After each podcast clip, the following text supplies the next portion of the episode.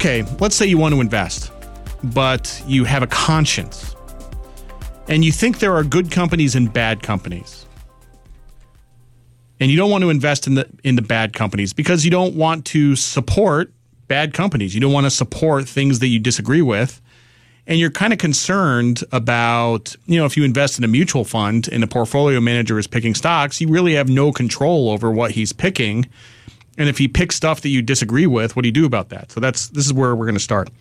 And the bad stuff that people are usually concerned about is tobacco, alcohol, guns. And people are now upset about oil companies. They think oil companies are bad, which is, I mean, how do you get to work? Do you ride on a burro? No, you drive a car. But like we want renewable energy and all this stuff, so people are upset about the oil companies. And the idea is that if you bought those stocks, if you bought tobacco stocks, alcohol stocks, et cetera, you would be supporting those companies. The evidence on this is mixed, to say the least. First of all, this is how this works. So when there's a stock that's trading on an exchange. So let's just say Altria, which is a tobacco stock. The ticker is MO. Okay. And MO is trading on an exchange. So if you buy 100 shares of MO, you're not really helping Altria. Like, it doesn't really do anything. First of all, like, you're so small, the price of the stock doesn't move. But let's say it did move. You moved it like 0.1 of a penny. And what does that do? Well, I guess, you know, if you're an executive of Altria and your compensation is based in stock, then I guess you're a teeny tiny bit richer.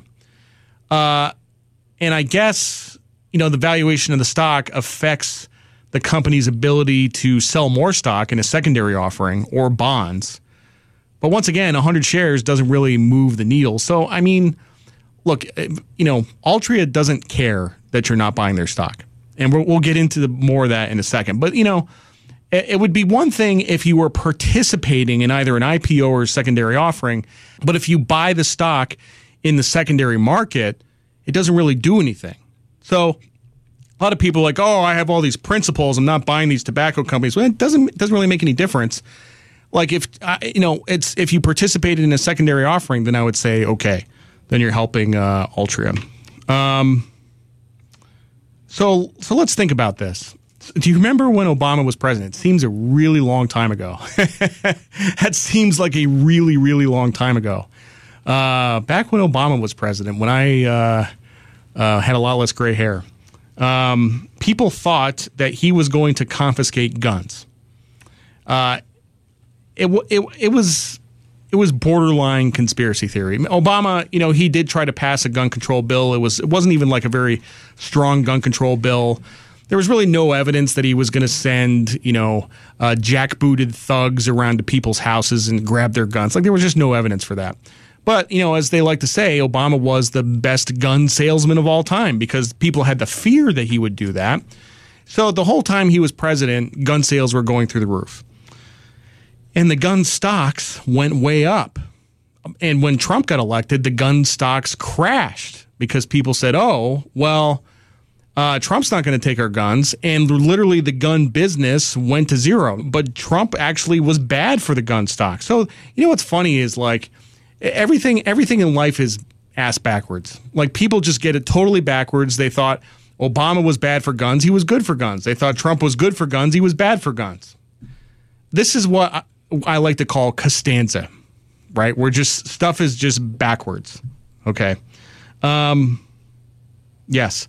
So if you say now, as an individual investor, if you say, I am principled, I oppose selling firearms, I am not going to buy the gun stocks. Okay.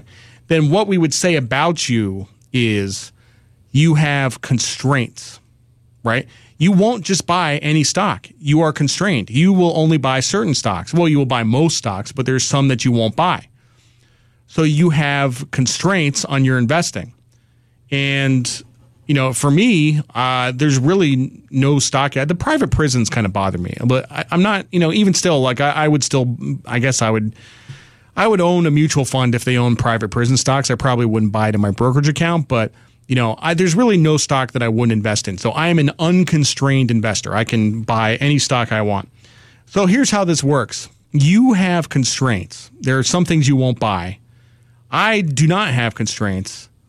How can anybody reasonably expect you to outperform me? How can we expect somebody who has constraints to outperform somebody who doesn't have constraints? Right? Because theoretically, it should be harder for the person who has constraints because he can't buy every stock. And it should be easier for the person who doesn't have constraints.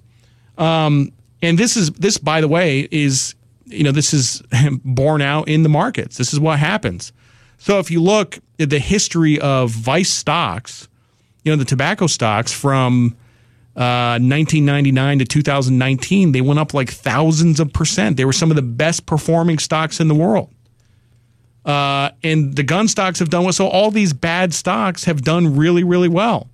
So why is that? I mean, it's counterintuitive, right? Because you would think, you'd be, okay, nobody's buying these stocks. Now, theoretically, if somebody buys a stock, they push up the price. So if nobody is buying the stocks, then shouldn't the price go down? And that's actually not how it works.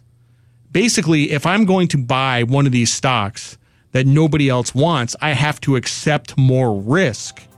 And I have to be compensated for accepting more risk. And I'm compensated in the form of a lower price, and that stock will go up more over the time that I own the stock. So this is why, like, for years and years and years and years, all these stocks that everybody said were bad companies have actually done like way better, way better. And people still, they can't figure it out.